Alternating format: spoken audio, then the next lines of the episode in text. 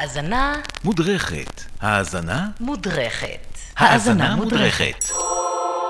אה, אני אוהב את זה בסיום. אה, האזנה מודרכת, הפינה שלנו כאן בתוכנית שלנו בשישי החדש.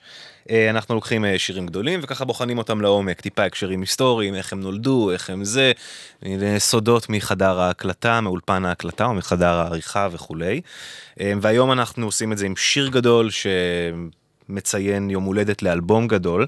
השבוע, לפני 27 שנה, גם השנים יש פה כאיזה קטע ככה מיוחד, אז 27 שנה ליציאת האלבום Nevermind של נירוונה. אה, האלבום הגדול ביותר של הגראנג' ואחד האלבומים הגדולים ביותר של ה nineties או בכלל.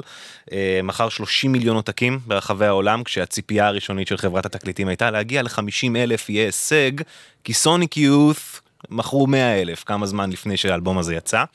אה, אז 30 מיליון עותקים, אלבום שעדיין קורה ובעצם עשה את המהפכה הגדולה האחרונה בתולדות הרוק, אם אתם רוצים, אולי הפעם האחרונה שהרוק חזר להיות בכותרות והפך את הגראנג' באופן כללי מאיזה משהו שהוא נישתי ומשוייך רק לסיאטל, למיינסטרים של המוזיקה העולמית.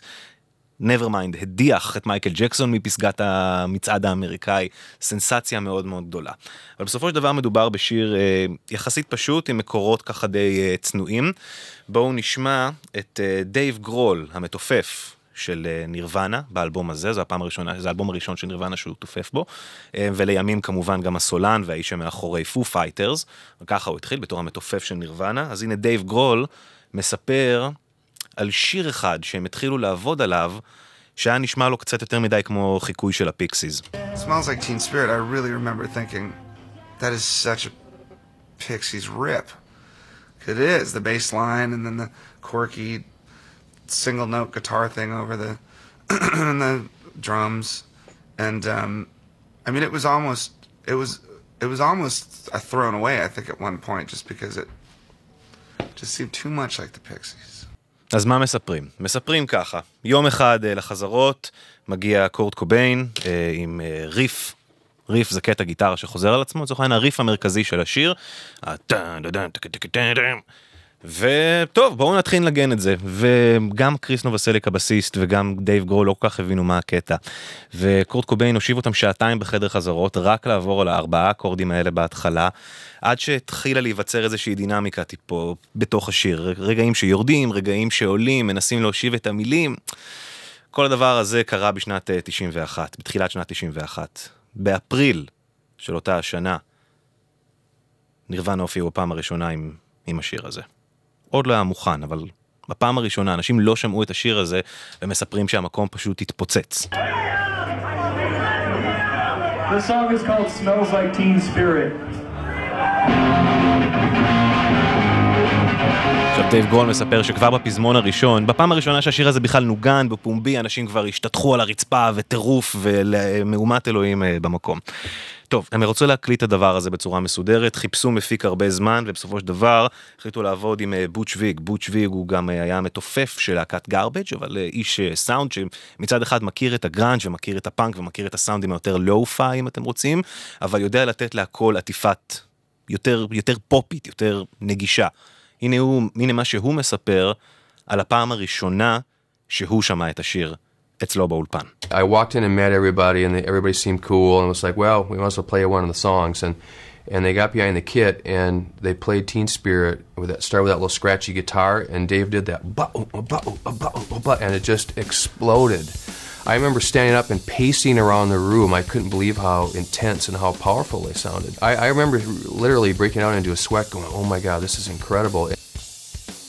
אז, מה שקרה בעצם, אה, הוא ניסה לגרום לדבר הזה שהיה כבר די מוכן לפי מה שהוא אומר, השיר הגיע בצורה מאוד מאוד קרובה לגרסה הסופית, הוא רק רצה לעשות איתם יותר ליטושים, יותר עיבודים. ומשהו מאוד משמעותי שהוא עשה זה כדי לנסות ולהביא את, ה... את התחושות של הניכור שהיו רלוונטיות מאוד למילים. וזה מין כל התרבות שהתפתחה סביב נירוונה, מין ילד אה, מיספיט כזה שלא מוצא את עצמו בתוך החברה, לא מוצא את עצמו, לא מצליח למצוא עבודה, נושר מבית ספר, חוזר לאותו בית הספר שהוא למד בו בתור שרת, ורואה את כל החברים שלו מסיימים ומתקדמים בחיים. מוזיקאי שואף, אבל באותה תקופה המוזיקה היא כל כך לא נגישה. כל מיני מוטלי קרו וואן היילן וכאלה, בן אדם שאם לא תתאמן כל החיים, אם לא תהיה הנדריקס לא תוכל להיות מוזיקאי. זה בעצם המהות של הפאנק כולו, הניכור הזה, האני לבד. וביץ' ובוץ' ויג ניסה יחד עם קורט קוביין למצוא דרכים לגרום לעיבוד לתמוך בקונספט הזה של הטקסט. He really didn't like doing things over again, but he loved the Beatles, so I knew I could use an excuse if I had one, and that was that John Lennon always double tracked his vocals. He hated the sound of his voice, and and because Kurt was such a Beatles fan, anytime I used a John Lennon reference, he'd go, "Okay, אז מה הוא מספר כאן? הוא אומר שהוא רצה להכפיל את הקולות של קורט קוביין כדי לייצר איזה מין תחושה מוזרה כזאת ואפלה ולא ממש, לא סאונד ממש אנושי. אבל קורט לא רצה לעשות דברים יותר מדי, הוא היה מאוד עצלן, הוא מספר, הוא הגיע לאולפן, רצה לסיים וללכת עם זה, ולא היה לו כוח להקליט מחדש את אותה שירה עוד פעם ועוד פעם. אבל, למזלו של אה, בוטש, קורט קוביין מאוד מאוד אהב את הביטלס, וכל פעם שהוא אומר לו שלנון היה עושה את זה הרבה, אז הוא היה משתכנע. עכשיו בואו תשמעו רק את ערוץ השירה מתוך, ה, אה, מתוך השיר מבודד, ותראו בדיוק את הקטע הזה, איך הכל עובר לקראת הפזמון מקול יחיד לקול מוכפל, ואז לקול משולש, ואז לקול מרובע, ואז לקול מחומש. עד שהכל מתפוצץ בשיא בסופו של דבר, בא ה-denial, ה-denial, שזה שבור וצרוד כבר וצועק, שהמילים כבר אין להם דיקציה וזה כבר לא נשמע אפילו כמו דיבור. זה בדיוק המסר של ה... כל הדור המבולבל הזה שלא יודע איפה הוא ולא מצליח למצוא את עצמו.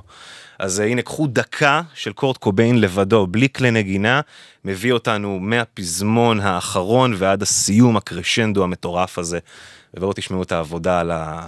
בעיבוד של הקולות. מכל יחיד, כאמור לכפול ומשולש ומרובע וכולי, ועד הפיצוץ הזה.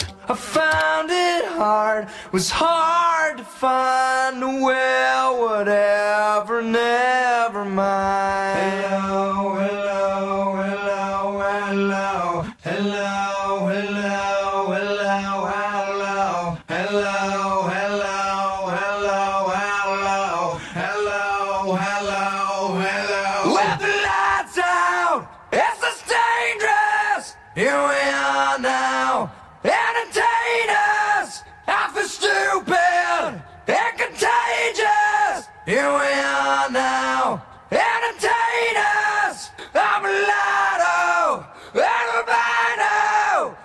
Mosquito. My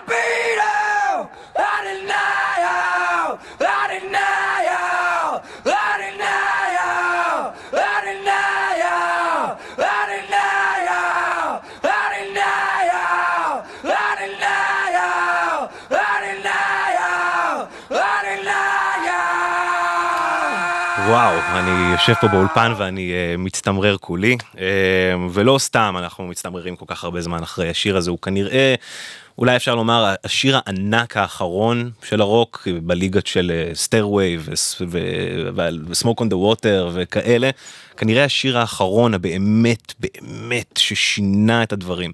עכשיו כמו שאמרנו קודם באמת אה, הגראנג' לפני זה הייתה מין תרבות אינדי של סיאטל הקטנה וזה אבל אחרי השיר הזה בעצם אמריקה עשתה את מה שהיא יודעת לעשות הכי טוב ולצמצם קונספטים ולצמצם רעיונות ותנועות לכדי בן אדם אחד, אייקון אחד, פרצוף אחד, וכשכל הפוקוס הזה נפל על קורט קוביין זה היה רק עניין של זמן עד שכל הדבר הזה יקרוס. שלוש שנים אחרי, באפריל 94, בדיוק שלוש שנים אחרי שהם הופיעו פעם ראשונה עם השיר הזה לקהל שלא שמע אותו לפני, קורט קוביין אה, שם קץ לחייו. כי הלחץ היה פשוט גדול מדי. אז אה, הנה שיר הרוק הגדול האחרון. Smells Like Teen Spirit, נירוונה, בן 27 השבוע.